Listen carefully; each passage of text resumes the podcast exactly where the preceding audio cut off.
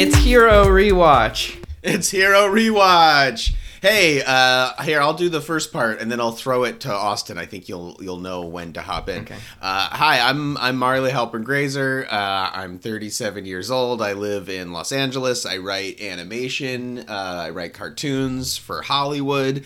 Uh, my brother Austin Halpern Graser is uh, 12 years younger than me, so that makes him uh 20 i don't know five i can't do math Yeah, Uh, I just turned yeah, 25. he just turned 25, uh, and uh, he has a cool job where he makes TikToks for the New York Public Library. Uh, but right now, the most relevant piece of biographical information about Austin is take it away, Austin. I have COVID 19. Uh, Omicron, probably. Yeah, probably Um, BA two, BA two, probably.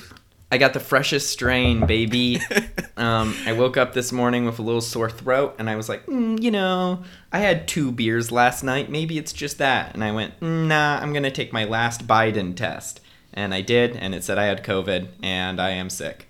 Um, so, So- get ready for the best episode of all time, motherfuckers. Buckle also, up. Also, for a, a rare, unironic thanks, Joe Biden. I guess it worked. Yeah, thank you, Joe Biden. I gotta order. You can get four more, right? I haven't ordered those yet. Oh yeah, I did that. I got Yeah. I got my my second round of of bites. Yeah, so bite biteys. Yeah, yeah.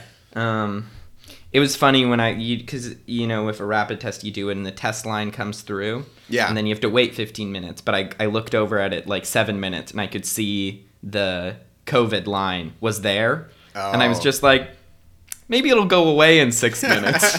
yeah, you know, I was because I I I just took one of my my Biden tests uh, the other day and it, it came back negative, but I I up to this point I've done a really good job of never even glancing at the test for the full Yeah. 15 minutes. So this Yeah. time as about 7 minutes in, I looked over and saw that the control line was there, but the COVID line wasn't. And I was like, "Wait, but I've never looked at them before. Is that what's supposed to happen?" Is it Mhm. okay that the control line showed up so fast? yeah. Well, yep. So it, it does. Yeah, I didn't know that. Nope. Uh, shockingly, the one that says you have COVID does show up at a certain point if you have COVID Yeah, within yeah. that 15 minutes. Some and it it doesn't doesn't, go away. It does. Yeah, you were hoping that like there's that's a stage where like the COVID line appears and then says nah and goes away. Yeah, and it's like, wait a minute, we thought about it more. No, no, no, no, no. we no, checked no, our no. sources. Uh, yeah. So I mean, you're you're currently you're having the the classic young person COVID experience of you just feel a little run down and you're you said your sore throat's even uh, taking a break. Mm-hmm. Yeah, it's not not too bad. Um, this is going to be a real test of it because I plan to now talk for one hour.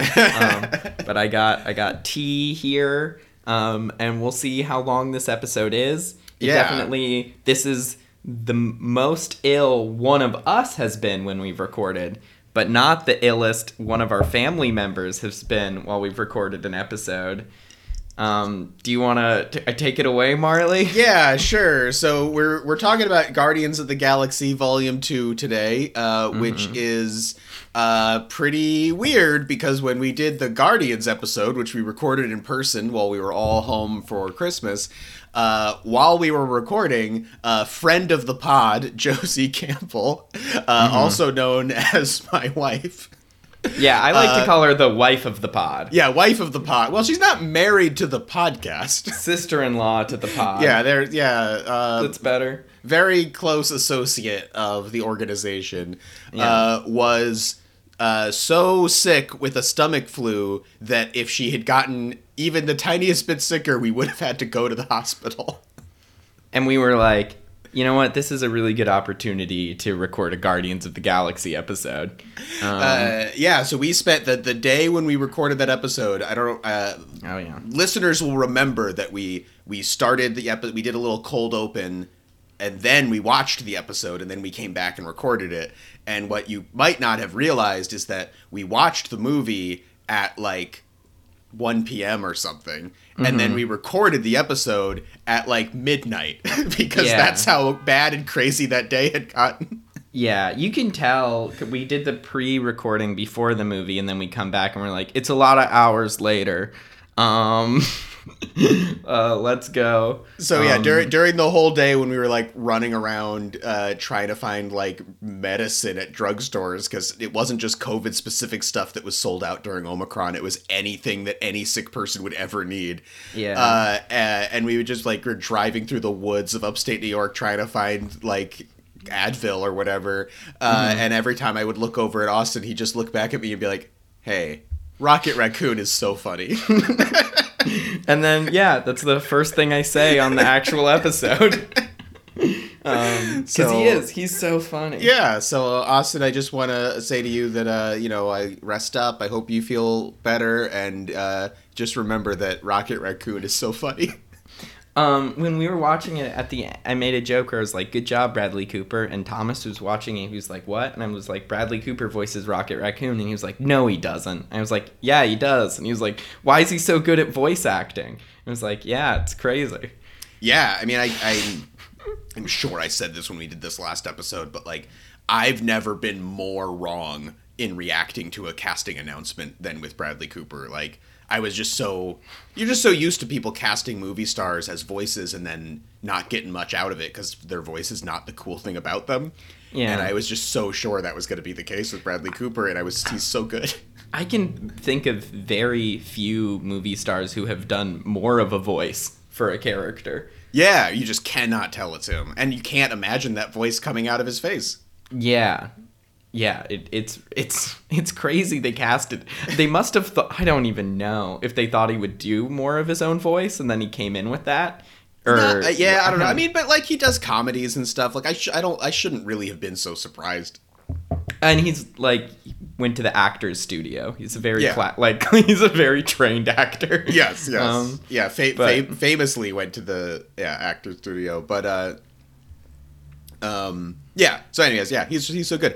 Uh, I mean, uh, with voice modulation, Vin Diesel is doing a real voice as a baby Groot in this movie. Yeah, I really don't know how much he did for this one. You know, I don't. well, because yeah, Groot talks a lot less. He he still only says "I am Groot," but he says it eighty percent less times in this movie. I think Yeah, because he's a baby. he's yeah, a baby. He's a baby Groot. I'll say too. So I remember when I first saw this movie, I remember n- not liking it that much, but loving Baby Groot. Okay. Um, so my my memory, I think this is going to be the case for this whole run of movies. I remember liking this movie a lot. Um, I remember thinking, I remember having an opinion about the sort of second act that I'm just gonna, I still have. So I'm gonna repeat it when we get to it. Uh, but yeah, I remember. I think I told you this is actually probably the Marvel. This is the Marvel movie I've wanted to rewatch the most, but just never got around to it. Like whenever like there were a lot of times when I was like, "Oh, you know what? I'd love to watch Guardians Volume 2 again. That movie was great." And then I just didn't make make it didn't happen. Uh, but it's like, you know, I never had that thought with like Ant-Man or Doctor Strange, but this one I was always like, "Yeah, that was a good movie. I'd love to see that again." Basically, anytime Brandy plays on the radio, I'm like, "Ugh, I should watch Guardians Volume 2." It had good music. I remember. I listened to both of these soundtracks a good amount. I do like um, the soundtrack for Volume 1 better. I I have decided. That's my new my new take is that Volume 1 had cooler songs, I think. Yeah. I love Man. Mr. I love Mr. Blue Sky, but I think Yeah. Mo- more of my favorite songs are in Volume One. Yeah. Dan. Austin, for for people listening at home, Austin is just sort of doing the baby Groot dance to by, him, Yeah, by I- himself right now. I was Uh, just thinking imagining head- Mr. Blue Sky in his head. I was just imagining uh, what this podcast episode is going to be like. I might have a mental fog. You know what they said? oh yeah, yeah, yeah. COVID brain. You might have a little bit of COVID brain. I do uh, objectively have COVID brain right now. Yeah. Um, well, I mean, I don't know that everyone experiences that as a symptom. but for me, I have COVID and it's my brain. It's yeah. How's, I oh, can yeah, how's still your smell? smell. Yeah. Well, if you can still smell, that's the main thing it does to your brain. they they do they I think smell isn't as often a symptom for Omicron. Um, maybe I don't Mm. Yeah. know. No, I've I've, I've, Um, I've heard that Omicron uh, specifically gives you a sore throat more often, and and sometimes like it's all upper respiratory stuff. That's why it's worse for that. Let's just do some COVID PSA stuff because I should get something out of knowing all this stuff that scares me. Uh, that's why Omicron is not as serious for adults, but more serious for children. Uh, Because uh, adults have big, long necks that it's fine if you get some infection in, and children have little necks that it's real bad if they get some infection in. And another little PSA, even though we uh, Marley has said that I'm a, a big boy now, I'm actually an adult man. Um, so um, don't worry about it, lawyer loyal listeners. I should be fine. Yeah, I got a long neck. Yeah, you got a big, long neck. Uh, yeah, I mean you're taller than me.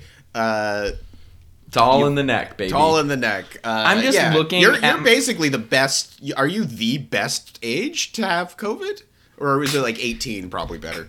Could I be the very best age to have COVID? I don't know. Um, yeah, sure. Um, uh, for old COVID, it was just the younger you are, the better. Give you Yeah. a nice six year old, you'd be Yeah, doing that's what you really wanted. But yeah, but Om- Omicron has, has been making kids a little sicker. Um, uh, and this is another good time to say I'm not vaccinated. Um, again, I've been saying this to a lot of people because I couldn't go a day with my arm being weaker. Oh yeah, you Um, couldn't handle even one day of not being able to flex on people. or and throw things. oh I yeah, oh yeah. What what? How would you go a whole day without dunking a basketball? Yeah, how would I even do that with the discomfort? No, I got I got all the shots. I got three of them. Yeah. Three. Now Yeah, I'm getting. We're not qualified for a, a second booster yet because we're we're young. Yeah, and I won't be now for like three months or something because I got real COVID. Oh yeah, yeah. Well, I got my the the other the other thing that was going on when we did our last uh, Guardians was uh, I hadn't gotten Oh, my yeah. booster shot yet because I couldn't because I was getting over shingles. Yeah. uh, so the fun part about that now is that I've had my booster shot pretty recently, so I wouldn't even if I was fifty, I wouldn't be ready for my second booster yet because I got my booster three months ago. Um. Okay. Let's jump right in. I kind of think I might have no memory of this movie but the notes that I wrote down. That's why I was just looking into space because you were like the songs, and I was like, yes. What is what songs were in this movie? Yeah. Um. uh, yeah. Let's just jump right in. So, uh, we'll, we'll let's let's do it in in in in sections a little bit. So, like the opening is you you meet all the characters. They're all Yeah. they're like kind of mercenaries now. Kinda. It's actually that I would say it's a tiny bit confusing what the current deal for the Guardians are because They're- it it opens and they're doing a job where they're protecting space batteries from a space monster. But then you find out that they're doing it because the people who are are paying them are paying them in giving them Nebula. Because they Hmm. Nebula tried to steal their batteries and they arrested her. But And they're so- gonna ransom her. Yeah, but also it's like it's a pretty big personal loose end that Gamora's evil sister is still running around. Yeah. Well, they just wanted her in the movie. No, I know, but I'm just saying. I have COVID. um. I, Uh, I, I, I'm saying I the idea is supposed to be they're basically mercenaries now, but the only job you see them doing, they have a pretty personal reason to do. Yeah. Yeah. No. Definitely. But they Um, talk a lot about about selling stuff and making money and raising their rates. Like that's definitely what they do. Marley, we talk so much about the Paramount logo. This is the first movie with the terrible opening credits they still have. Mm. Um, the the big the big ones that take three It- minutes now. Yeah, yeah. I just it's just such a shame because the classic Marvel logo of like comic book pages flipping and then becoming the the Marvel logo is so nice. Um, I I think it's a bummer that it changed. Also, I actually did not pay attention to the logo this time. Is this the one that also starts with script pages? Oh, I don't know. Because the lo- the current logo does actually make me sad because it used to obviously start with comic book pages and then becomes like ah this comes from the comics. But now the new logo starts with script pages and then it turns into the live action actors. Like the logo is entirely about the movies now with no Yeah. direct reference to the comics anymore. Which isn't you know intentional. Because They're just trying to remind people that these are in this movie universe. yeah so that that i missed But- the i missed the flipping comic book pages but uh Also, I think in the old days, the flipping comic book pages would change to be the comic the movie was based on. Uh, Yeah. And then I think Marvel Studios, I think, never did that. But when like they would do like the Marvel logo before X Men or before Spider Man, I think it would do that. But maybe I'm Um, wrong. I'm not gonna check. Yeah, well, right. Um, send us a letter if Uh, yeah. Marley's right or not. yeah, send us a letter. I will. I will only accept a physical letter sent by mail. If you send me an email, I'll delete it. The I think the opening of the movie so fun though with the that's the sequence with Baby Groot dancing Yes. around while they're all fighting the monster in the back. It's Um, no, it's great, and it's a great way of like invoking the Star Lord dancing from the first movie, but being totally different. Yeah. Uh, also, I want to talk about Baby Groot because you and I do this thing that I think is very funny, and I have no evidence that anybody else thinks it's funny, where we call any fully CG animated character in these movies a cartoon. uh huh. because it's funny to say that Hulk's a cartoon in this movie. uh, or, but I actually do think as an as an animation professional, Mm-hmm. I do actually think there's a difference between an animation, an animated thing, and a cartoon. Because I think a mm-hmm. cartoon, if you say that someone a character is a cartoon, I think that means they're like a like a Bugs Bunny, Roger Rabbit, Mickey Mouse kind of guy, not just that mm-hmm. they're fully CG. I think that Baby Groot is the first character that is actually a cartoon. This is a uh-huh. full this is a full from a different movie cartoon character. Uh huh. just Uh, the, yeah. the, the way he's designed and the way he acts and everything like And even his his limbs are stretchy. yeah yeah he's got he's got rubber hose limbs going on uh Yeah. it, it did just struck me how much less in addition to this movie being really colorful and and really out there i feel like it was it's a big turning point of them just not being at all concerned whether it's like plausible or believable that this is real anymore Yeah. Yeah. No, they are not trying to make him look be like a real little guy made out of wood at all. Um. Yeah. not, not not at all also because he's so small anytime Mm-hmm. someone's supposed to be like holding him or whatever you could just see the actor being like wouldn't i crush him what am i Yeah. what do i do with my hands like no one Yeah. firmly grabs him they're all just delicately lifting him I do think it's smart that they just have Groot be a different size in each of these because Mm-hmm. he would just be the he just can do so little at each size. Like Yeah. if he was just big Groot in every one of these movies, it would be a, a lot harder for him to be doing a different thing in each movie. Yeah. So, oh, so actually, you know what? I do have a uh, right from the start. I'll say I have a because you know you see Groot. Uh, little Groot is actually more baby Groot's more violent than uh, big Groot. It's just Yeah. ineffectual because he's so small. He's constantly Yeah. trying to kill people. Yeah. he does Well, yeah. kill one person. uh, but do you think so? I think baby Groot is even more of a Hulk or a King Shark Oh. than Big Groot because a running joke in this movie is that when you say things to baby Groot and he just 100% does not understand what you said to him. Usually he does the opposite of what they've asked him to do. Do mm-hmm. you I think that this is not because he's a baby and it's just cuz that's what Groot's always like. Mm-hmm. I think this movie is a, a, a, a solid win in the Groot's not totally a person category. Mm-hmm.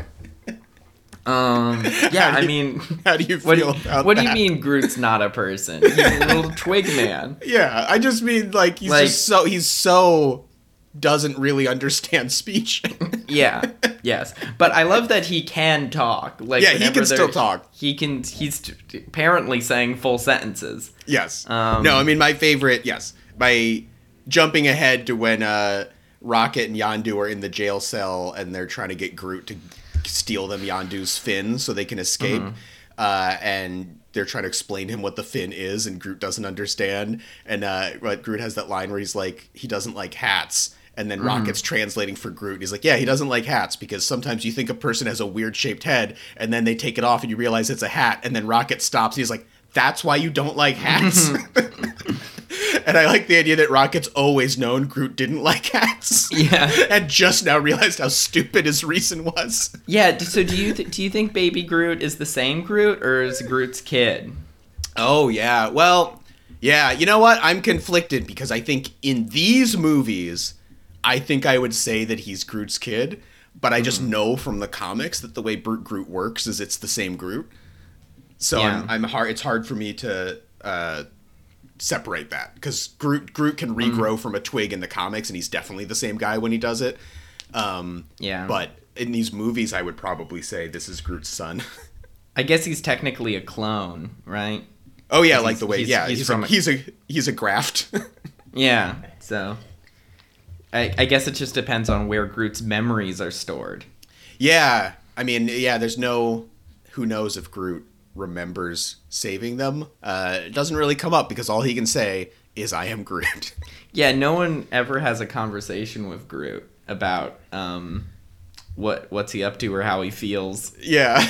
Um, uh, so yeah, I think we could just talk about Groot for like another hour. Um, so they steal the batteries from the Sovereign, who Yeah. are a bunch of uh, asshole people who are all gold, Painted gold. painted gold.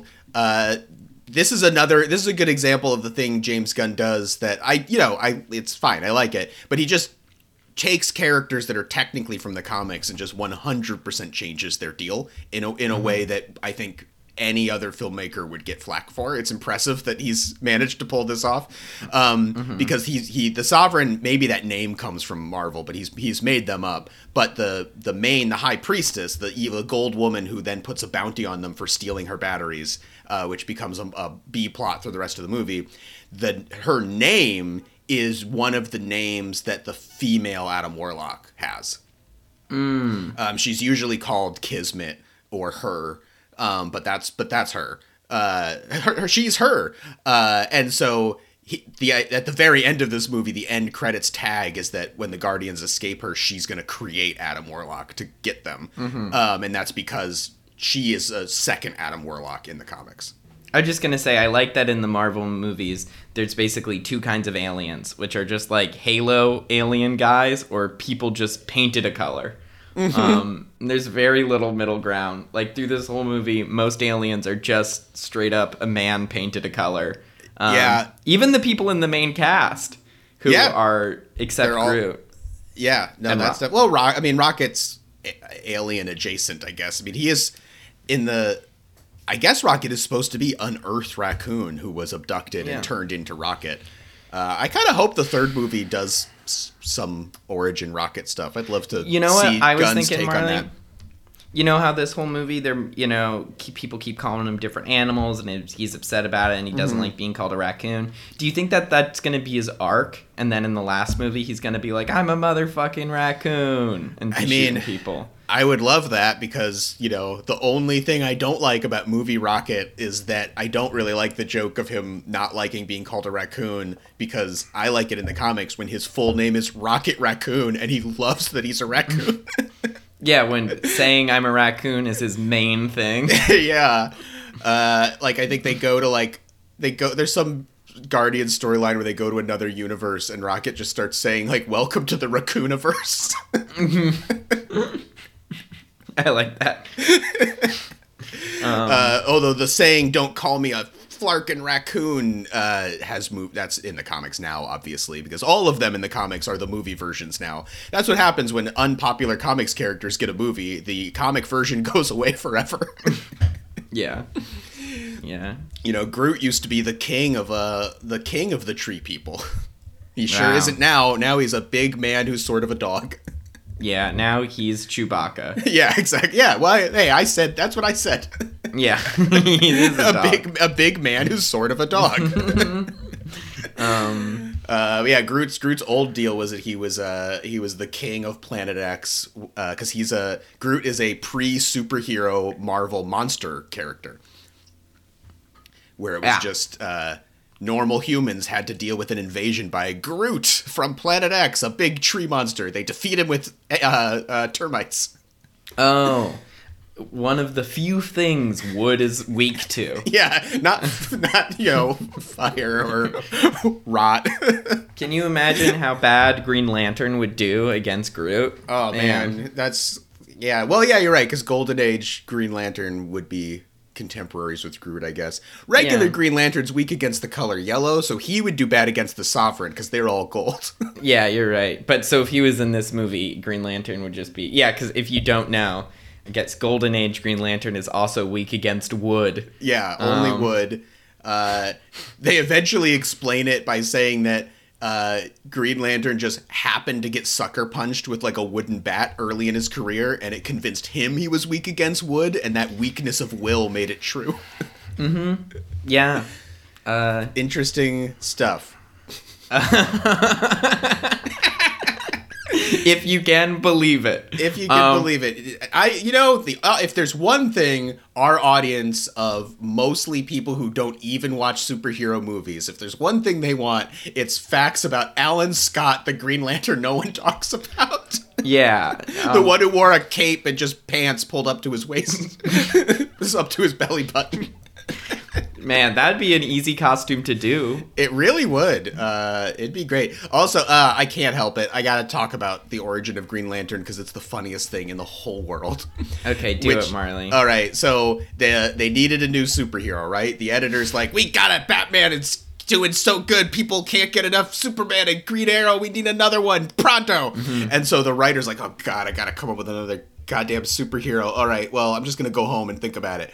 And so he gets home, goes home on the subway, which back then had guys standing at the tracks directing the train traffic with fucking lanterns with a green and red for go and stop. oh wow. So he sees the guy holding up the green gr- go lantern. He's like, "Yeah, Green Lantern, fuck it." sure. Um, okay, so you know this movie it just keeps on going. Um, so yeah, I mean to, to jump to jump to the important part of this movie is uh also there was a cold open where you see Star Lord's dad and mom, and you, that that Star Lord's dad is an alien. and is Kurt Russell. More and it's Kurt. Russell. It's a it's a DH Kurt Russell, looking better than DH Michael Douglas. They're getting better at it. Yeah. Um, but uh, uh, the anyways, the Sovereign are sending little drones against them. All the Sovereign spaceships are drones, and they're they're controlling them with like arcade machines that make arcade Mm, Yeah. sounds. It's very they fun. make Pac-Man sounds. Yeah, they make Pac-Man sounds. It's great. One of the Sovereign is Ben Browder, who's from the show Farscape, and uh, Guardians is very much like Farscape. So I think it's very cool that he got to be in this movie. Obviously, his show was an inspiration for these movies, so give him a hundred thousand dollars. Why not? He deserves it. Uh, Farscape's fun because all the aliens are by Jim Henson, so they're insane. Yeah, they look. They look. They're not just people painted blue. yeah, all the aliens are puppets, like they should be. cool puppets. Um. Yeah. So then they get saved. Then they go through a an asteroid field, and then they get saved by uh, Ego on a little ship, and then they crash land on a different planet. They Different don't. planet. Um, and I like that. So Drax is being dragged on the back of the planet on Yeah. the ship, just hitting into thing over thing, thing over and over. Which I do think it's fun that Drax is like the kind of indestructible that um, a lot of characters are in the comics in this movie, where it's Yeah. just like clearly nothing can hurt him at all. Yes. Um, but I do think it's funny that so he just keeps smacking into things, and Gamora is like struggling to hold him there. Um, and it's like if she just let him go, he'd stop hitting into things Right. and be fine. Yeah, he could definitely survive the fall, and all you're doing is hitting him into more trees. yeah. So like, I guess she's just like, I don't want to have to find him. Yeah. Like I want him to stay with the ship. yeah. Uh, yeah, you know what? I think probably more. Mm. Oh, go ahead. He was an anchor. She was trying to slow the ship down. Oh, right. Every time he hits a tree, it slows them down a little bit. Yeah, that makes Yeah. sense. Yeah, uh, one of the only like, there's a lot of funny Drax moments in this movie. Basically, the only cool thing he does is right before this, with the reason he's hanging on the outside of the ship, Oh, yeah. is their their guns are broken and there's a hole in the back of the ship and there's one more sovereign drone. And so Drax puts on a little bubble spacesuit, which also establishes they have those, which becomes important later. And he jumps out of the ship with himself tied, and he just eyes it and blows up the the the uh, the ship with the with a gun. And then that's kind of it. Drax doesn't like do another cool thing for the entire movie. And I, I just thought about it because Dave Bautista has been surprisingly candid about not liking the direction that the Drax character took after the first movie. Mm-hmm.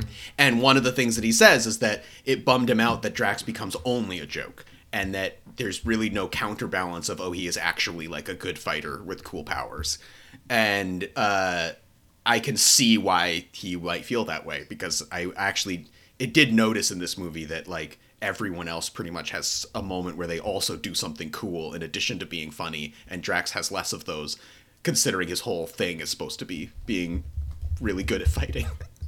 Yeah. And part of it is basically this, this this movie never has a villain. This movie at, at no point really has an antagonist that it would make any sense for Drax to be good against. It's not he's not well. It's not a movie that really needs Drax powers. So then they meet they meet Ego, who does not address himself as he doesn't introduce himself as Ego, the living planet. Uh, he does just say he's Ego. He's also Kurt Russell with a, a cool beard now.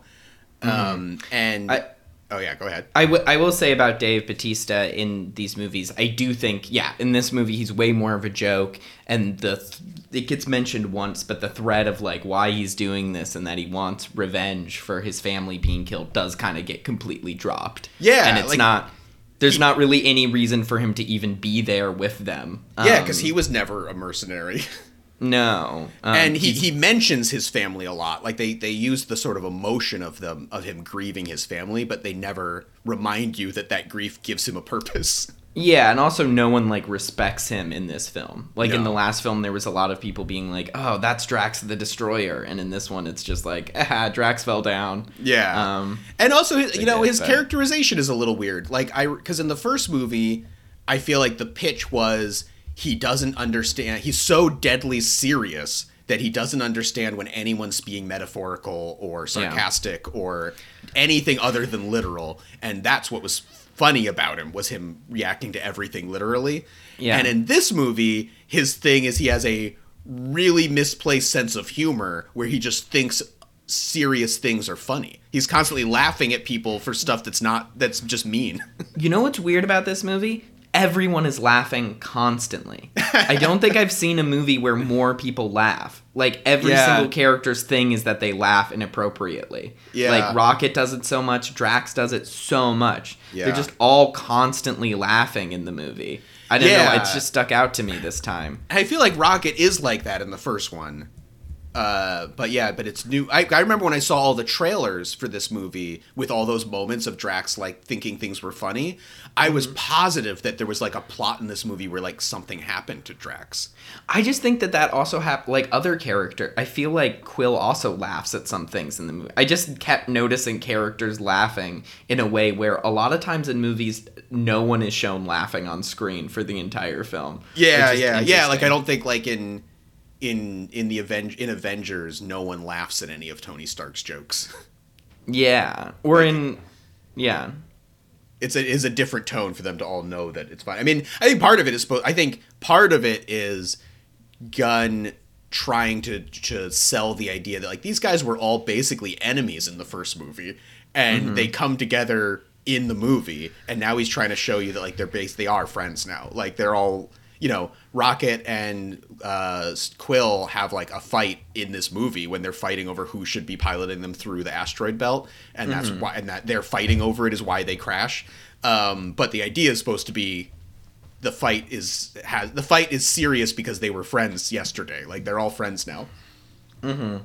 And I think them all like laughing at each other's jokes, even if it's a little, even though it's usually at someone else's expense. It shows Yeah. like the three people who are laughing are friends. yeah, they're palling around. Yeah. and they're having fun. yeah. know? um, they're not dour. Um, No.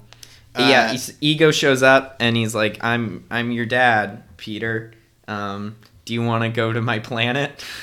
Yeah, and Um, I I had forgotten. I remembered that they get split up in this movie. I'd forgotten how little reason there was for it. Oh yeah, because I don't. Like, what happens is, uh, Peter and Gamora and Drax go with mm-hmm. Ego to his planet, mm-hmm. and then Rocket and Groot and captured Nebula stay behind to mm-hmm. fix the ship. But like, I'm not really sure why Drax goes with them. yeah, And I'm not sure why they don't all just go with him and then come back for the ship. yeah, or yeah, why they don't wait, or why yeah, wait for them bring- to finish it. Why Ego can't say here's the coordinates, come meet me. I mean, I get that Ego's trying to kidnap Quill essentially, but you never have that moment where Quill's like, "Oh yeah, we'll be there in a week," and he's like, "No, no, no, it has to be now for some bullshit reason." Like you never or- see that happen. They never say, "Could you help us fix our ship, God Man?" yeah, Um, exactly. So it's just it's um, just like taken for granted that they have to split up with not much of an explanation. It's fine, but I just I had forgotten that. yeah. Um. Uh, and also, uh, Ego has with him uh, uh, Mantis, uh, which is how uh, we introduce uh, introduce Mantis, um, and she's another one where if you did comics Mantis, it would be she'd just she'd be Gamora with antennas, um, because in the comics Mantis is green. Okay, Uh, yeah. and she's like super- a mantis. like a mantis and she's super good at fighting uh yeah so she's not like a bug she's not like a bug lady like in the comics she's human. She was born in vietnam. Uh she just is an asian woman uh who has a lot of space stuff happen to her. And eventually she gets turned green for some reason and she ends up as a space character. She hangs out with silver surfer for a while. She is on the guardians of the galaxy in the comics um but she's not an alien. Um, and so the movie, you know, it's sort of like Drax. Like Drax is not an alien in the comics. Drax is a human uh, who him Drax is Drax, his daughter, and his uh, wife, who are all humans, are killed by Thanos, and Drax is resurrected as the Destroyer. Uh, And so a lot of the way, part of the reason this movie, these Guardians movies get to be so crazy and they get to be so, in a, some ways, comics accurate, is because movies have trouble with more than one explanation for a super thing in one movie. That's why Iron Man fights a big Iron Man and why Ant Man mm-hmm. fights an evil Ant Man. But because this movie's explanation is they're aliens, that covers everybody. Mm-hmm. Like you can have a bug, a woman with antennas, and a strong green guy, and a tree ant guy, because you don't actually have to explain it. You just say they're aliens. Yeah. And so they they made that the explanation for characters that actually have like a superhero origin in the comics. Almost all of them do, right? Yeah. Like even they all have crazy, sweaty, long explanations in the comics. Yeah, because like Um, none of these people are normal, and it's and it's one of the weird uh, one thing that's a little weird about the movie because like so Drax is like this insane, indestructible, super strong warrior. I guess in the movies there's a whole planet of him. Yeah. Yeah. Because even if Thanos killed his family, we know Thanos only kills half the population, so there's still potentially three billion people as strong as Drax. Yeah, I guess so. Just one. I mean, also, yeah, they keep it really nebulous how strong any of these people are in these movies. Yes. like you, they don't do any shots of Drax picking up big things. No, he- Um, I, I would say indestructible more than strong is probably how I would describe him in the movies. He's like indestructible in the way that like a Three Stooges character is, like, a, like a cartoon. Like it's he can get hit as much Yes. as possible and keep going Yeah, because it's funny. Yeah, Um, yeah. I mean, I, I feel like there's there's are certain kinds of characters that work that way. I always say that about uh, the uh, the Thing and also Hellboy, where it's like they are really strong and nothing can kill them, but like they're constantly getting punched into the sky and when they get hit they don't like it like they're not like like when you like when you you know hit, shoot the juggernaut he laughs at you if you shoot if you shoot if you shoot superman he doesn't even flinch if you like if you shoot drax he goes ow oh no Yeah. this sucks Um, he's fine but it can it affects him okay, so Marley, I'm about to say something that's gonna blow your blow your brain off. okay So they go to Ego's planet, right? Yeah. And the the title card says Ego's planet. it does Okay, with an apostrophe, right? Yeah. To mean like it's his planet. Yeah. But actually, it means Ego is planet. You're, right. The apostrophe is uh, covering. It's a contract, different contraction than Yeah, you were it's a con- thinking. yeah, it is Ego is planet. ego Um, is planet. Yeah, I like it. yeah. Uh, yeah, That's ego. something you get only rewatching it. That's why you come to this pod. Yeah, Um, ego. Uh, yeah, explains. He. It, they do. They. It's a little funny because he does. Ego does explain that he is the planet, but he also talks about the planet a little bit like it's separate from him. I. I. Yeah. It's fine. Uh, and ego just explains that he was a consciousness that formed in in space. And learned to control the matter around him, and he used it to form a planet. And then he made a little guy. He made a little Kurt Russell, and he sent that Kurt Russell out into the universe to find other life. And he fell in love with Peter Quill's mother, and that's how Peter Quill happened. Is uh, is the explanation? But I want to point out that what Ego says he is is he says he's a celestial. Mm-hmm. And Yeah. I think this is a great way to segue into something that I just saw the Russo brothers talk about uh, in an interview, which is that part of the reason I think everyone gets messed up when they try to make a Marvel Studios style shared universe is that everyone thinks that the way you do that is with a meticulous plan that you stick to. And then if the plan gets messed up, they just bail. They everyone gets scared and bails. But the actual way Marvel works, the actual genius of Kevin Feige, is that there is no plan, and they just change things whenever they need to. Mm-hmm. Because obviously they weren't planning on making an Eternals movie yet when they let Ego call himself a Celestial. Because Yeah. Ego is not a Celestial, and they later introduce the Celestials and they work exactly like the comic Celestials. So there's no way Ego is one. Yeah. Yeah. Well, I mean, they just do. I think they're taking more of a the cue from the comics, which it's like it just do whatever you want, keep going, pretend it all makes sense. Yeah. And just keep keep running with it. Yeah, and like you know, if if if and they can always do the thing they do in the comics. If for some re- if for some reason Star Lord ever has a conversation with Sersi, she could just be like, ah. Your father was a rogue celestial mind that formed a planet around itself. Like they Yeah. can they can explain it if they need to. They don't need to, but I'm just saying like I will say the way that ego is in this movie bums me out a little bit. More not really when they're just hanging out with him when you still think he's a good guy, mm-hmm. but once he's a bad guy, I do kind of there's a, a couple moments when it feels like he's the planet, but mm-hmm. for the most part it feels like he's a little guy that the planet makes and he's not it doesn't feel like he's a projection of the planet. It feels like he's a little guy who uses the planet especially because peter then can use the planet too to fight him. It it is a make- little it's a li- yes it does feel like the e- the little ego guy is not totally the planet and that does kind of that's a bummer. And yeah just like those moments when like there's long periods of time where he just stops being around. And i feel like it would have been fun. I wanted him to be more like hal from uh 2001 a space odyssey where like in the end when they're killing him or running around in him if he's like no stop. I'm your dad. Yeah. stop blowing me up.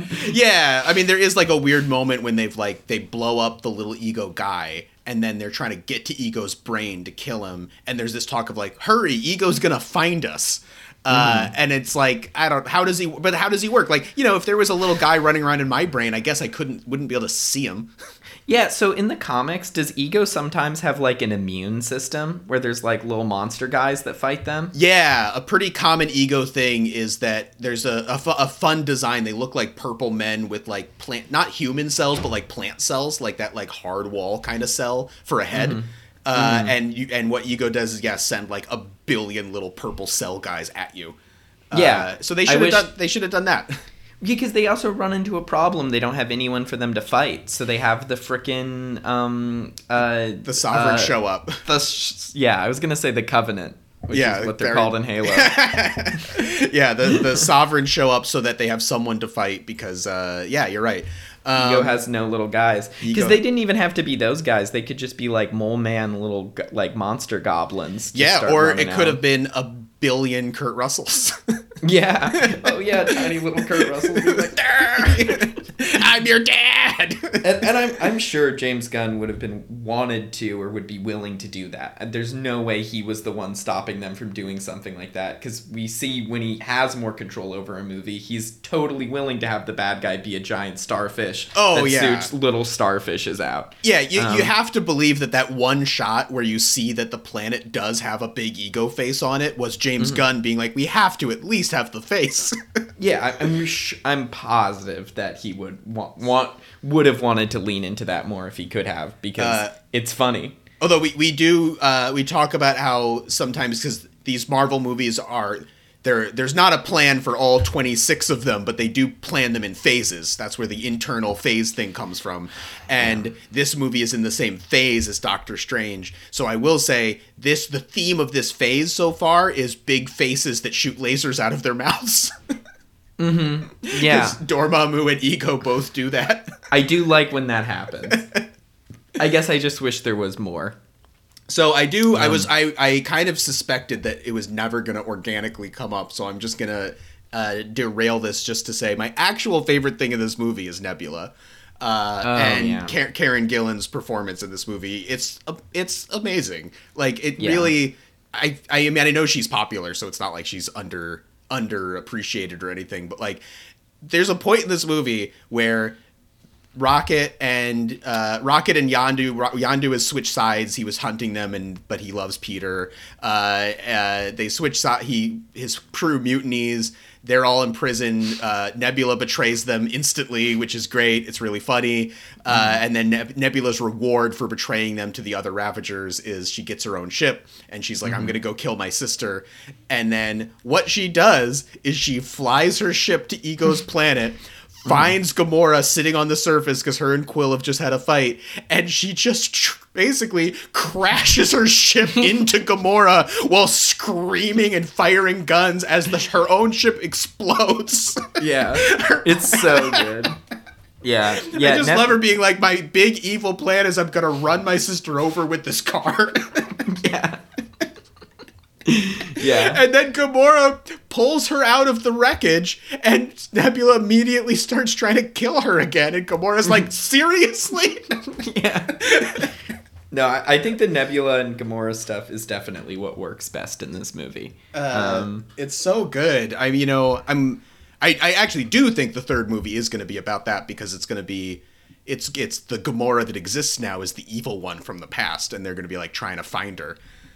Mm-hmm. Uh, so I, I think there is a good chance we'll get some some good more good Nebula Gamora stuff. But uh, yeah, the, my one my one sort of critique of this movie that I had at the time and that I have now is that once all the characters split up in the middle of this movie, right before you find out Ego is evil and that he's just trying to turn the whole universe into egos, and the only reason he had kids was to help him have like a power battery to do that, Yeah. which is fine. Uh, but during the the second act of the movie, all the characters pair off and have identically structured emotional conversations about their trauma. Mm-hmm. And each one is fine, but there's four of them. yeah. The way I feel about this movie is it just kind of feels like an episode of a TV show to me, where mm-hmm. it's like a little bit ha- like it just feels like such a like oh Kirk's dad showed up. It's the episode yeah, where you yeah. finally meet Kirk's dad. Oh, he's a jerk. Well, anyway, back on the ship, and it's like not like just compared to like what happens sometimes in movies where people I mean one one character dies but it's like a v- very side character. I mean I know a lot of times not that much happens in these movies, but it just felt especially like a Star Trek episode to me or more like a Star Trek movie with yeah, those I, I I agree with that. It's it's the kind of plot you would do if you took, uh, like you know, Firefly or Farscape or Star Trek and tried to be like, okay, but what's big enough to be a movie? Uh, Yeah. Which is partly because you know it's unusual for these movies to be true ensembles. Mm-hmm. Like part of the reason this feels like a TV show is there has to be a C plot so that everyone has a thing. Mm-hmm. Um, and Yeah. you have to just cut. There's a couple points of this movie where the scene transitions are are weird. Where like I think the one I noticed was Quill uh, Ego does does his whole pitch for who he is and how he met his mother and all of that, and then Quill's just like, "If you loved my mother, why did you leave her?" And then it just cuts away, mm-hmm. and it cuts away to, to the rock stuff that's going on with Rocket, and that's like so much more of a TV transition of we just got to keep this moving and hit all the characters, and that's not usually how you want to structure a movie. Yeah, and I just feel like the whole the quill thing, which is the center of the movie, I didn't think really worked that well. Like I don't feel like you really I don't buy hit how like just I don't the whole betrayal and him being like you killed my mom or whatever. I just don't care that much. like I don't know I don't know I don't know. I also I feel like maybe because it's kind of like such a small stakes film in some ways. Yeah. Compared to that, I don't know if it needed to go to ego is about to take over every planet in the universe right now. It maybe could have just been he finds out ego is evil and like needs to leave. I don't know. I just feel like Yeah, it I got mean- really big really fast and then it cuts to showing all these different planets being destroyed and you're just like who are that's in where are they in the United States? What's going on? Like Yeah, I mean, I think the problem is that they wanted them to have to kill Ego because escaping Ego wouldn't be that hard. Mm-hmm. So, like, if Ego was just evil and wanted to like eat Quill, then it, the stake, then it would just be, well, let's just get away from him. yeah. Yeah. And they they needed them to go to the center of Ego and throw a bomb at his brain, which I will say is my favorite thing that happens in comics about Ego is someone goes to the center of Ego and throws a bomb at his brain. So that Yeah. that part is is good for me. I just think maybe it could have been Ego wants to blow up one planet that they're next to. Or Yeah, something. yeah. Like I just think that because there's actually the thing that they're stopping Ego from doing is happening galaxies away from them. I think it makes it feel kind of removed. Yeah, Um, like they they know he's doing it, but they're not getting progress updates of all the damage that's happening. They have no idea. They have no They idea. actually have no idea that it's happening when he's doing it. They just know that Quill's got a blight in his head. Yeah. Um, No, that's that's that's definitely true. And yeah, I mean, all, another thing that feels I I feel bad saying it feels like TV as a negative because I am primarily a TV writer. But look, we're on tight deadlines. We can't get things perfect. We got to make 26 episodes. Uh, mm-hmm. So the other thing that feels very TV is that Quill understandably doesn't trust Ego when he first meets him. He's like, mm-hmm. I don't think he's really my father, or if he is, he sucks. Mm-hmm. And Gamora is the one being like, you clearly miss having a father. You miss that you didn't have a father. You miss your dead mother. You want family. This is even if he turns out to be evil, we'll deal with it. But like, you have to try. We have to go and hear him out. But then mm-hmm. once they get there, one scene later, Gamora's angry that Quill does like Ego, and when when Quill mm. specifically says, "I thought you wanted me to find a f- my family," she's like, "I thought you already had," meaning her. But Yeah. like, you're the one that just convinced him his found family maybe isn't enough. Why are it's just we it's it's just people are just changing their opinions too fast. And like you're saying, they start off being like they establish, oh, they're friends now, and then like a scene later, him and Rocket got in such a big fight that they're not f- friends anymore. Like they're Yeah. fighting, and that needs to get like it's just a lot of stuff happens that doesn't actually matter and just gets reset and resolved. Like a lot more definitive things happen. I mean, it's basically the thing that all of their characters deal are are around Thanos again. Yeah. So it's just the issue that they're just spinning their wheels until they can have a movie where Thanos is in it. And then with the movie that Thanos is in, like a ton of stuff happens with all the characters. Yeah. Like in the next one, they're all going to have completely different deals because Thanos is dead. No, Um, you're you're right. I guess that that it's so many of these characters are tied to Thanos, and they they talk about him a little bit, but they can't do anything with them. Yeah, you're totally right. It should just be this movie should be they're going to go kill Thanos. Probably that's what they all want to be doing. Yeah, I did. I I did notice one. I think one thing they could have done that would have helped is because Nebula keeps saying that she's going to kill Gamora and then she's going to kill Thanos, and she says mm. it a bunch of times, but I don't think she ever says it in front of Drax. Who, mm-hmm. who theoretically also wants to kill Thanos, but never mentions that in this movie, and I And, yeah. I feel like it would have been it wouldn't have saved like improved the whole movie that much, but it would have I would have I think it would have worked better if at the end when Nebula goes off on her own and she's like, "All right, we're sisters and I kind of forgive you and I'm going to go kill Thanos now." Drax should have just gone with her. Like that should like they could have figured out a way to get Drax where they needed him for Infinity War anyway. Like just the fact you have two characters who are supposed to only care about killing Thanos and they never talk about it and one of them doesn't even bring it up is a, is messy. Yeah, Drax doesn't bring it up in the whole movie. That No. that's what he's he he just yeah. And also yeah, people and because well, because the Drax the Drax thing in this movie, which is a very mixed bag, and this is a good chance to talk about this, is his thing in this movie is supposed to be his relationship with Mantis.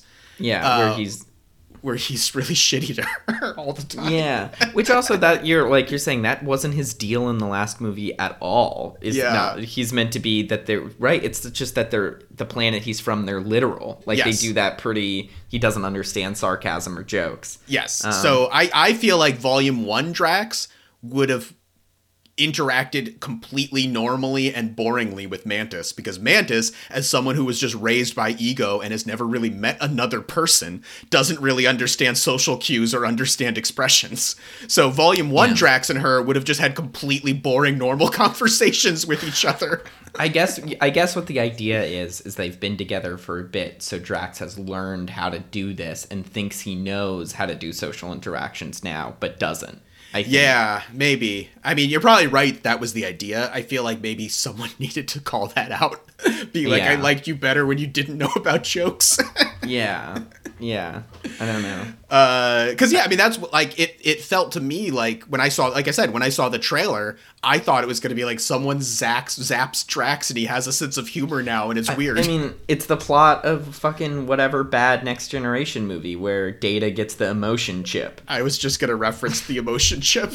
Yeah, it's, it's like it's, it's yes, it's exactly like Is that also the same one where they crash land on a planet with it? Like Uh, it literally Yeah, I think so. it's such a such a Star Trek. And just the thing is none of the Star Trek movies are good. That's it's really more like Uh, saying it's a- Austin, I think what you meant to say is all of the Star Trek movies are good. yeah, every Star Trek movie is good. It's The that it's that ones- it's that it's that rule hmm. that everyone knows, which is every e- odd numbered Star Trek movie is good, and every even numbered Star Trek movie is also good. They're all as good as some of the worst Star Trek episodes. Except some yeah. All right, we're gonna we're gonna do a hero rewatch of the Star Trek where they save the whales. Yeah, that's a good one. Yeah, because they're they're, all all good. good. I feel like do you like all the next generation ones though, Marley? I don't know. My friends are in them. Really? All my no, not my. Oh, you're right. I that Oh. would be confusing. No, I'm I'm doing a joke where I'm calling the characters from Next Generation my friends. you're right. Okay. I also. I also just went to see a movie that my actual friends are in, so yeah, I, literally, I get how that was confusing. Oh yeah, also everyone, if you're if you're listening to this and you're thinking, oh, I should rewatch Guardians of the Galaxy Volume Two, this sounds like a good time. Don't do that. Go see Everything Everywhere All at Once in theaters now, starring my real friends, some of my real friends. It's so good. It's so so good. Um, can't can't recommend it enough. Um, a- a- and uh, you know, probably a lot of people listening to this have seen it because s- statistically, I bet almost everyone who listens to our podcast has also already seen that movie. um, but yeah, it's really good. I would say I would give it three Iron Mans. Oh yeah, yeah. I would I would give it a multiverse of Iron Mans. Yeah, I would. I would. Yeah, I would give. Uh, I would give everything everywhere all at once. If I was using your scale, uh, I would give it an uncountable, unlimited, infinite multitude of Iron Mans. using my scale, I think I'd have to give it half an Iron Man uh, because the grandpa makes himself a suit out of office materials. so sorry, Daniels, my friends. I give your movie half an Iron Man. Because he didn't have a face mask. um, but Marley, it's it is um uh related because Michelle Yeoh is in this movie. I know she is. It's funny because I was she be, because of everything everywhere all at once. She was my go-to when I was saying who they should have cast as the ancient one uh, in Doctor Strange, and then she's in the next one. Yeah, as um the the weirdest cameo thing that they do in this movie where it's like so campy like it's it's your it's the expendables they're here it's Yeah. the old guardians team no one knows who they are and also have never been in a movie before uh, yeah, it's it's very crazy. Uh, let's let's just save it for when we're talking about the very end because I want to talk about those cameos a little bit. So, is there any? I guess is there anything else you want to talk about before we talk about the very end? oh rocket has a force field it's the first force field in the Oh movie. yeah, you're right. He makes a little force field. he throws a bunch of bombs around and then you talk about so many people have force fields in the comics and no one does in the movies except rocket raccoon Yeah, so that's fun. Uh, uh, Groot, when they're escaping from the sh- Yondu's helping them escape from the ship. Uh, Baby Groot does completely murder a man with his little tentacles, his little vines. That's cool. yeah yeah. When you were talking about Baby Groot, um, I was thinking that they really did the Freud's take on chilled babies, which is that if a baby had the strength of a man, he would murder his father and rape his mother. um, is their take? is their take on but on what a yeah baby Groot is he really is just constantly trying to kill people. Uh, yeah, one of the I mean yeah I really like in uh in the in the opening where Groot is dancing and they're all fighting.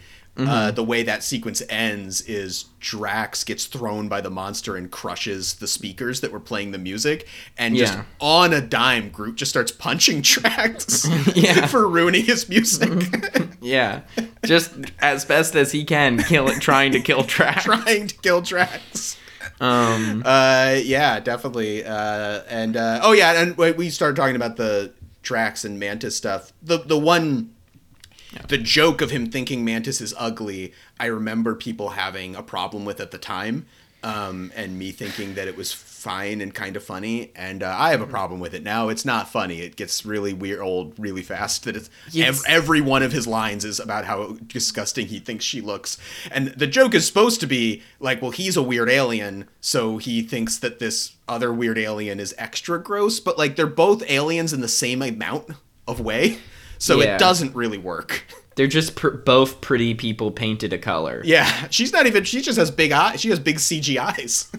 Yeah. she's not green in this movie. Isn't she kind of pink? Uh, oh, you know what? She's pink in the video game. Have you seen the video game? I guess that's probably must be. That must be where you got the idea she was pink, right? Yeah. She's bright pink in the video game. That's funny. It's so weird that she's not a color. Well, it's because she's supposed to be green, and they didn't want too green. It's the same reason Drax is supposed to be green, but they made him like more of like the color, not the not the color a person is when you say they're olive skinned, but the color of an actual olive uh, is the color Drax is in these movies. Yeah. Uh, yeah. Well, but, because uh, it's just weird. I think my brain just rejected that she's flesh colored because she has the antenna that are also flesh colored. Yeah, they're kind of gross. the antennae Yeah. are a little gross. It is Um, funny. I was like, isn't she kind of pink? Pink, the color that humans are sometimes. yeah, exactly. uh, but uh, what I was gonna say though is that the, the the scene that I remember liking and I do still like, and it's it sucks that overall I don't think the Drax Mantis stuff really works anymore because there is a really nice scene where they're sitting next to each other looking out over the the beautiful landscape of Ego's skin, uh, and Drax just mentions that this reminds him of his daughter and but is you know totally stoic and emotionless. And then uh, mantis touches him and uses her empathy sensing powers to sense how he's actually feeling and she just starts weeping.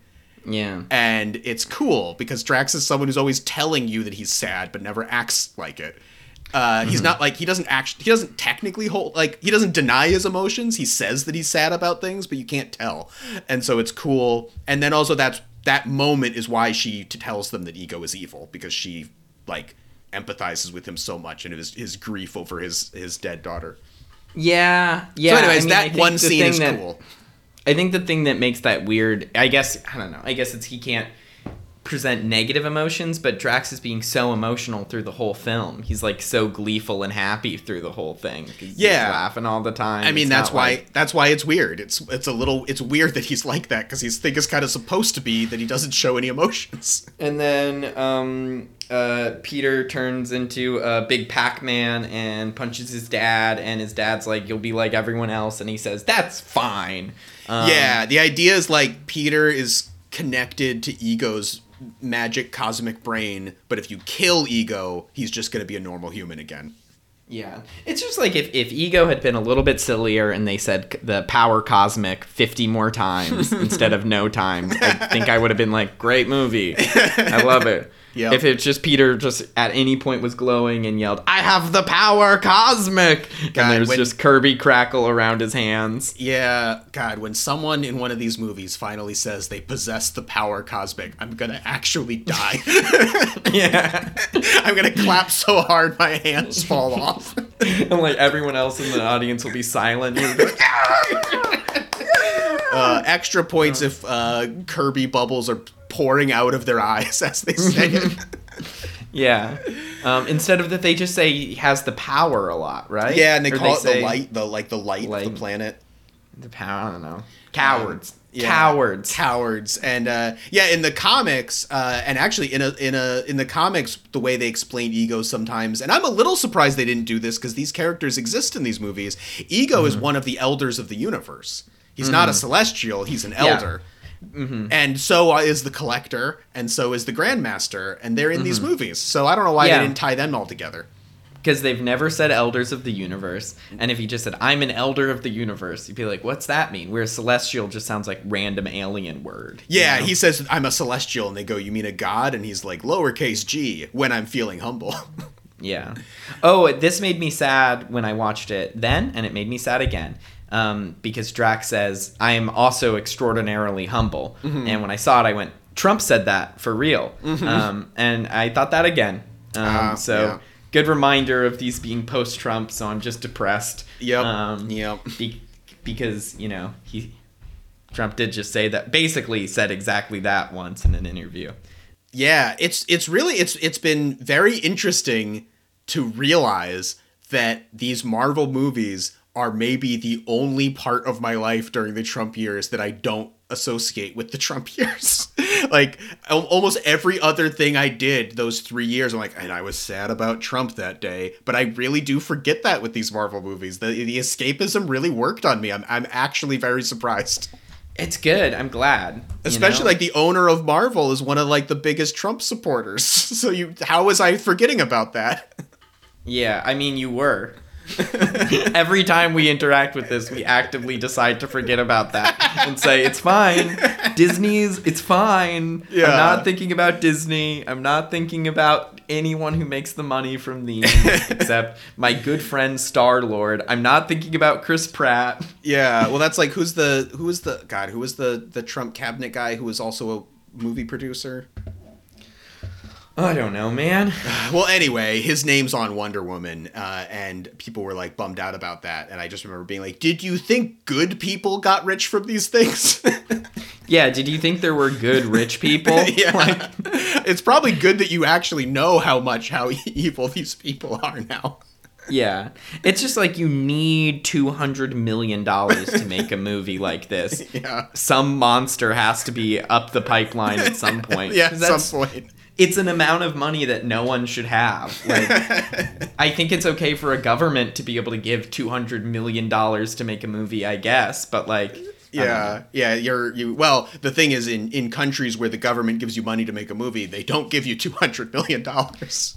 it's crazy. You're not uh the the whatever. You know what? Canada, I think Canada Canadian Film Board does not give you the mo- enough money to make a Marvel movie. I I think that these Marvel movies, not religion, are the opiate of the masses, Marley. Um, yeah, it worked on me. yeah, it's the one Uh, one thing keeping you in your chains. Yeah, Um, I think uh, I think you're right. Uh, I'll have to I'll have to reflect on that. Um, You want to talk about the end credit scenes? Yeah, let's talk about the end credit scenes. Well, because the yeah, the end of the movie is is the I mean the point of this movie is supposed to be basically Peter Quill never had a dad growing up, always wanted a dad, then finds out that Ego's his dad, then finds out Ego is evil, then he helps his friends kill Ego, but while doing that, he realizes that Yondu, the blue alien who kidnapped him as a child and constantly threatened to eat him, actually was his dad and was a good dad who he loves. and he does that while they have one scene together in the film. yeah. like at the very end. and Yondu sacrifices himself to save Quill because they only have one of those little bubble spacesuits left. And Yondu puts it on Quill and they and flies him away from the exploding planet. The exploding planet that tragically does not yell, "No, I didn't want to explode today." I, di- I didn't even think about that though before that Yondu and Quill I think don't have a scene together really even before he sacrifices himself. no, because all of Yondu's emotional scenes are with Rocket. Yeah. It it really it just is like yeah, I mean it's not I hate keep saying it's like a TV show, but it is one of those things where they're just like what's uh, okay, we already wrote the script. What's the point of it? what what? So wait, okay, so his dad is dead. Who? Because shouldn't it have been that he realizes that the Guardians are his family, not that actually he just did have a dad who's but was a different man? Uh, yeah, that probably would have been better, all, especially since other characters suggest that a couple times throughout the movie. Instead of how it ends is he goes, okay, wait, actually this man who I've known for a long time and has only been mean to me and tried to kill us earlier in the film was my dad and was a good dad. yeah. Because, like, best case scenario, Quill just has multiple crappy dads. Yeah. There's no word. You can't go back and be like, actually, that life of uh, of abuse and terror was good. Yeah, and then it ends with with Yondu's funeral, and they yeah, because they they add. There's this very weird scene at the beginning of the movie where Sylvester Stallone walks up to Yondu on like a prostitute planet. Uh, and is like, Yondu, you broke the Ravager code and you'll never have a nice Ravager funeral. you might have a great life, but when you die, oh boy, we won't be there and we won't set off any fireworks, which I'm telling you right now is the most important thing to any Ravager. yeah, and then Yondu's like, no, I needed those fireworks. I can't. I can do a joke, Sylvester Stallone. I cannot do a joke, Michael Rooker. Um, yeah. how's yes. your How's It's- your Mike? How's your Michael Rooker? Can you do a good space redneck? Hey, I got COVID. boop, bibbity boop pop boop. Hey, got COVID. Uh, Um, also, uh, they call up they they call him like whatever Stakar or whatever his real name is, but Sylvester Stallone's technically playing Starhawk in this movie. Oh, the religious leader. Yeah, That's that's- awesome. Uh, but yeah, that's why I this time I noticed he has those little glowy shoulder triangles, Uh-huh. and that's like the closest they could get to nod to those giant like crazy cape fins that Starhawk has. Yeah, I do not really know who Starhawk is, the comic book character. Yeah, so for for listeners who who might not know, uh, our our dad is very into a. Uh, a political activist and pagan religious figure who goes by And the our name- mom. and our mom uh, who goes by the name Starhawk and also there is a character in Guardians of the Galaxy named Starhawk who is a space superhero. You know what's funny is when you search Starhawk, Starhawk, uh, the the real life person comes up first. really? But yeah, but also I think there is a Star Wars character named Starhawk. Probably. I mean, it's Nope, good- there is a ship called Starhawk in Ah, Star Wars. Okay. It's a oh, it's Starhawk clash class. Oh, okay. Uh, and Michelle Yeoh's character, she's technically supposed to be the other Starhawk because a man and a woman have both been Starhawk in the comics. Two Starhawks in one. There film. are two Starhawks in this movie, and yeah. So then, yeah. So Yondu, the what they say is that the Ravager code is they don't steal children, like they don't traffic children, and Yeah, that's the one rule. the one rule of the Ravagers, and Yondu did it, so he's excommunicated. The For only no the, reason. the only ravage every Ravager uh, rejects Yondu except the thousand Ravagers on his ship who love him. yeah. So is everyone on his ship a Ravager too? yeah, they're all Ravagers. Do they all get that kind of funeral? Because like a thousand. Yondu also kills every single Ravager who works for him in this movie. Yeah, and the uh, it- well, I he- he, kills half of them because they just mutinied and killed the other half. Yeah, but you know what I realized? Because all of them wanted him gone. Yeah. The only reason why they show all of them leaving is so that Sean Gunn can have a reason to be like, I didn't know they'd kill my friends. Who killed their friends? Who was on his? Who was on? Oh, so um, so after the after the mutiny, there's that scene where Yondu and Rocket are tied up and they're dragging the people who supported Yondu into the airlock and shooting them into space. I just don't know why people were supporting Yondu after there'd been a mutiny. There wasn't a point when there was like a fight. Yondu just got got captured. Wouldn't they all be like, okay, new boss? Yeah, I mean, I think the idea was supposed to be because there's that moment when like the the guy basically announces the mutiny and everyone points guns at each other, and I think the idea is supposed to be you understand half of those people were on Yondu's side.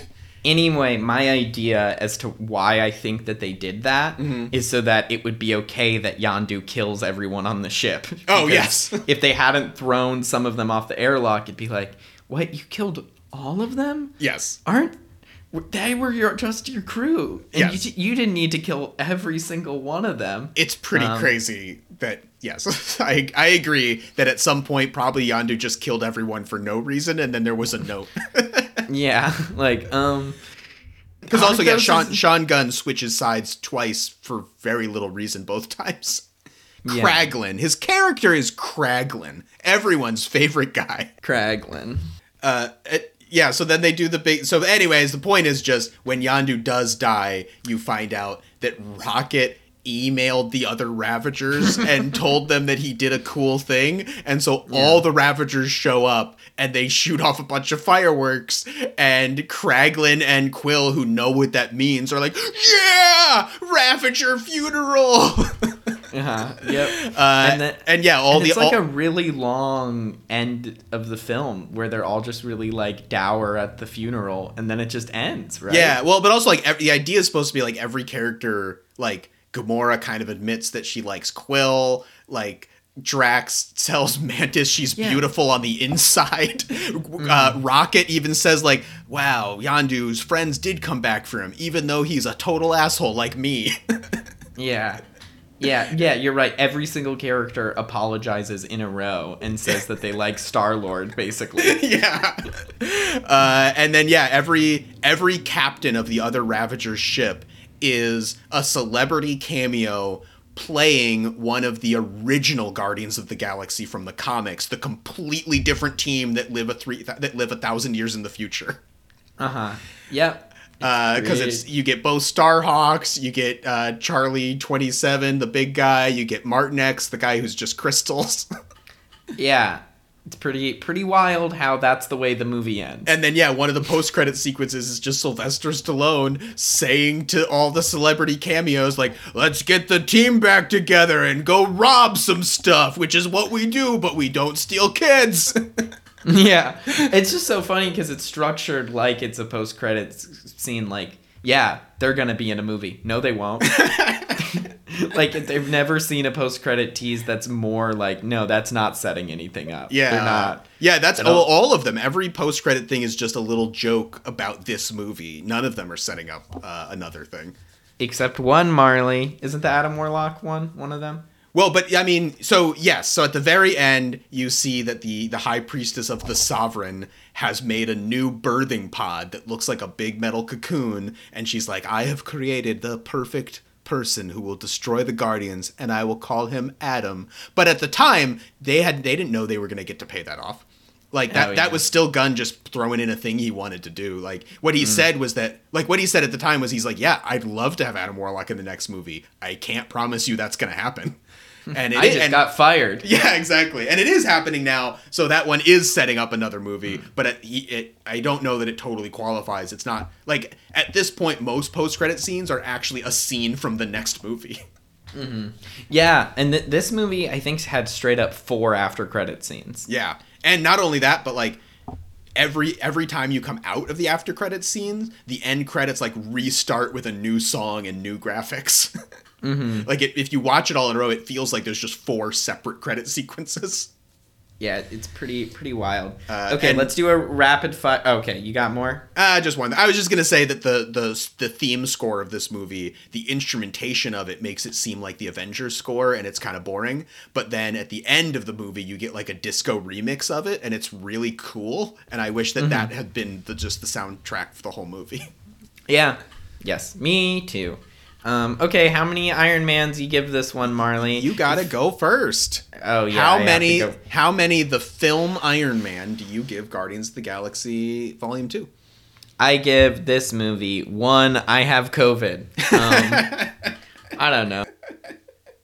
0.7 what that's like what i give like any of the ones i'm like whatever. I liked it less than the first one for sure. Okay, first so- guardians. So whatever you gave Guardians, you give this one decimal point lower. yeah i guess. I don't know. 0.6 point i mean it's to the credit of these movies they're all in a very small band Yeah, yeah, yes. The the difference between a good Marvel movie and a bad Marvel movie is not that much. Yeah, like there's a bit of stuff in it, but it's like yeah, the worst ones are just like it kind of seems like they kind of threw it together and we're just like we got to make it. Yeah. we, we're we got to start filming. uh, cool. Well, I would say that I would give this movie. Oh boy! So what I do obviously is count the Iron Man uh, suits in the movie. Yeah. So I this mean, is another movie that doesn't have a literal Iron Man. it doesn't. it. But I, I counted Quill as half an Iron Man last time, um, and I partly justified the daddy issues, which are much more front and center this time. Uh, Yeah. And then, uh, you know, Rocket's got a force field, which in some ways makes him more Iron Man than Iron Man, since Iron Man never has a force field in these movies. So uh, I would say our baseline is one Iron Man, half half an Iron Man for Rocket, half for Quill, because that's what I gave the last movie, and they're both in this one. So the answer is the question is, do I add any Iron Mans? And I say, yeah, because one of uh, Sylvester Stallone's friends at the end of the movie is a disembodied robot head with Miley Cyrus's voice. Oh wow. and I give that also half an Iron Man. So I give this movie one and a half Iron Mans. But on your scale, I'd say I give this movie uh, 0.2 everything everywhere all at once. okay, interesting. Um, uh, you know, actually, he has the opposite thing as Iron Man because Iron Man's dad, as you find out, is actually a perfect human being who's awesome. Um, and his his uh, his dad's best friend, who then had to step in when he died, you know, uh, turns out to be a bad guy. And Iron Man, if he had the same arc as Quill at the end, he'd be like, you know, Ironmonger. You were my real daddy, even though you're beating me up right now. yeah, you're right. It's the opposite, uh, opposite of Iron Man. I also, uh, I, I, it bugs. It's a bummer that these movies have less and less Cosmo, the talking Soviet dog, because uh, he's just in a. There's just a still of him in the post cre- in the credits for this one. These movies should be getting more Cosmo, the talking dog, not less. Uh, yeah. Uh, restore the Cosmo. Cosmo, you restore the cosmos. Restore the Cosmos. Um, okay, Uh, really? Ha- yeah, so that's uh, that's it. Uh, next up is I, I think next up is Thor Ragnarok. I think it's the one you've been. no, it's. Spider Man. Oh, right, because I was looking at Disney Plus where Spider Man, they don't have Spider Man. Hey, next up, we're spending $5 to rent Spider Man. Yeah. So it, I think that we might be up on the run of maybe the best three movies in a row that they've done because Yeah. Spider Man, Thor, Black Panther, And that's a, and then Infinity War. yeah, that's a solid four best, one- probably the four best ones are the next four. yeah, so I mean, I'll be, interested to see if it all holds up. I bet it will. Uh, I think it won't. yeah, next- what terrible disease will I have next time? yeah, I give I give this movie one Legionnaire's disease. I want to get scurvy. uh, that's easy. You can give yourself scurvy, no problem. That's But just will a, I do it in time? That's just a choice that you make for yourself. All right, hero rewatch. Hero rewatch, Spider Man, we love him, he's our best friend. Boop, boop, boop, boop, boop, boop, boop. It's me, the newsman. I'm back. Thank you so much for listening to our episode. Please give us a follow and rating on the television if you liked it. I'm a newsman. Our intro and outro music are by Josh Pan. Art is by Will Patrick. Austin Halpern Graser edits the podcast. You can follow the podcast on Twitter at Hero Rewatch. Marley is Marley HG on Twitter, and I'm Austin HG. For some more Hero Rewatch stuff, look up Austin Halpern Graser on Instagram and TikTok. Boop, boop, boop, boop, boop, boop, boop. And that's all the news. Boop, boop, boop, boop, boop, boop, boop. Good night, New York.